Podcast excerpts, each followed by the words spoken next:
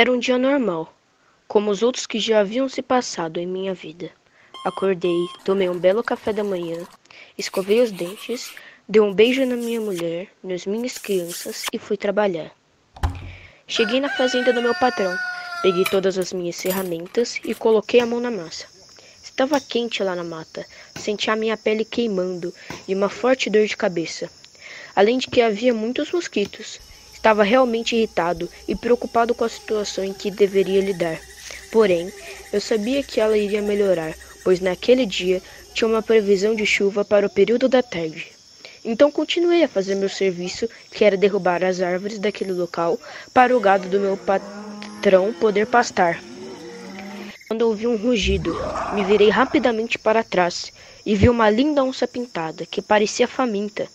Não tive tempo de pegar minhas, minha motosserra ou meu machado, pois eles estavam muito longe de mim.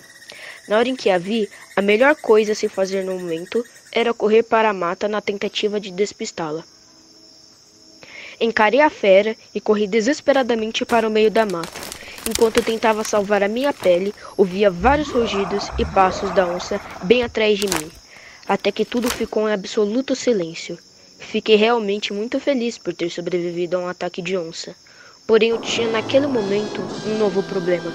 Me perdi na floresta enquanto fugia da fera. Andei, andei e andei e nada de achar uma saída daquela floresta. Quanto mais andava, mais medo sentia, como se toda a floresta de repente ficasse triste e deprimente, até que comecei a sentir muitíssimo frio, um frio em que nunca havia sentido antes.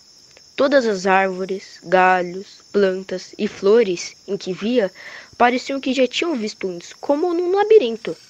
Também comecei a ouvir um assobio muito peculiar e amedrontador. Me sentei e comecei a pensar comigo mesmo: afinal, será que eu estou louco? Será que aquela onça tinha me matado e eu estava em algum tipo de purgatório? Ou até mesmo no inferno? Alguém aí poderia me explicar o que está acontecendo? Gritei. De repente, não sentia mais frio algum e nem medo. Os assobios tinham parado e um ser com cabelo cor de fogo, calcanhares para frente e um corpo todo alaranjado se impôs na minha frente. É você que anda derrubando a minha floresta? Não, eu derrubo árvores da fazenda do meu patrão.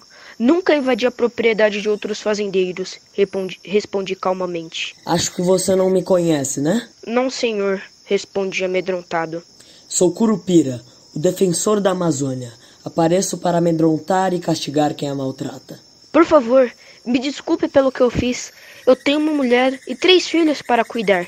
Preciso muito desse dinheiro. A além do mais, se eu não fizer meu trabalho sujo, outra alguém fala, fará pelo meu patrão. Ah, então é por dinheiro, né? Pois é, é o dinheiro que está deixando todos os humanos doentes. Você, assim como os outros, irá sofrer. O Curupira então virou as costas e saiu andando. Fiquei muito triste e arrependido com o que eu havia fazendo durante todos os meus quatro anos trabalhando com meu patrão. Tentei implorar, mas não deu certo.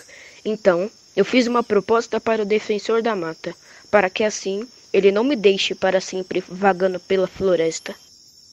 E se eu me aliar é, a você? Gritei. Você? Se aliar a mim? Como? Sim, eu largo meu emprego para viver a favor da natureza, falei.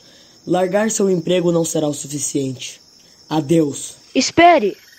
Gritei novamente. O quê? Eu farei o que você quiser, qualquer coisa, falei desesperado.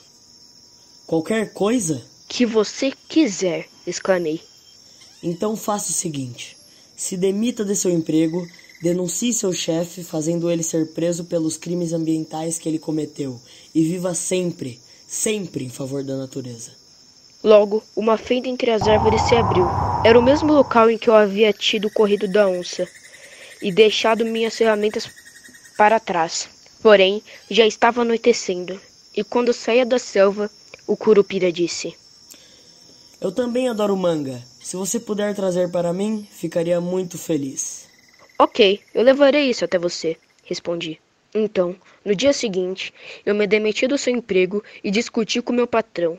Após a discussão, eu o denunciei na delegacia mais próxima e alguns meses depois ele foi preso e sua fazenda foi confiscada pelo governo, que distribuiu as terras da fazenda entre a população mais pobre.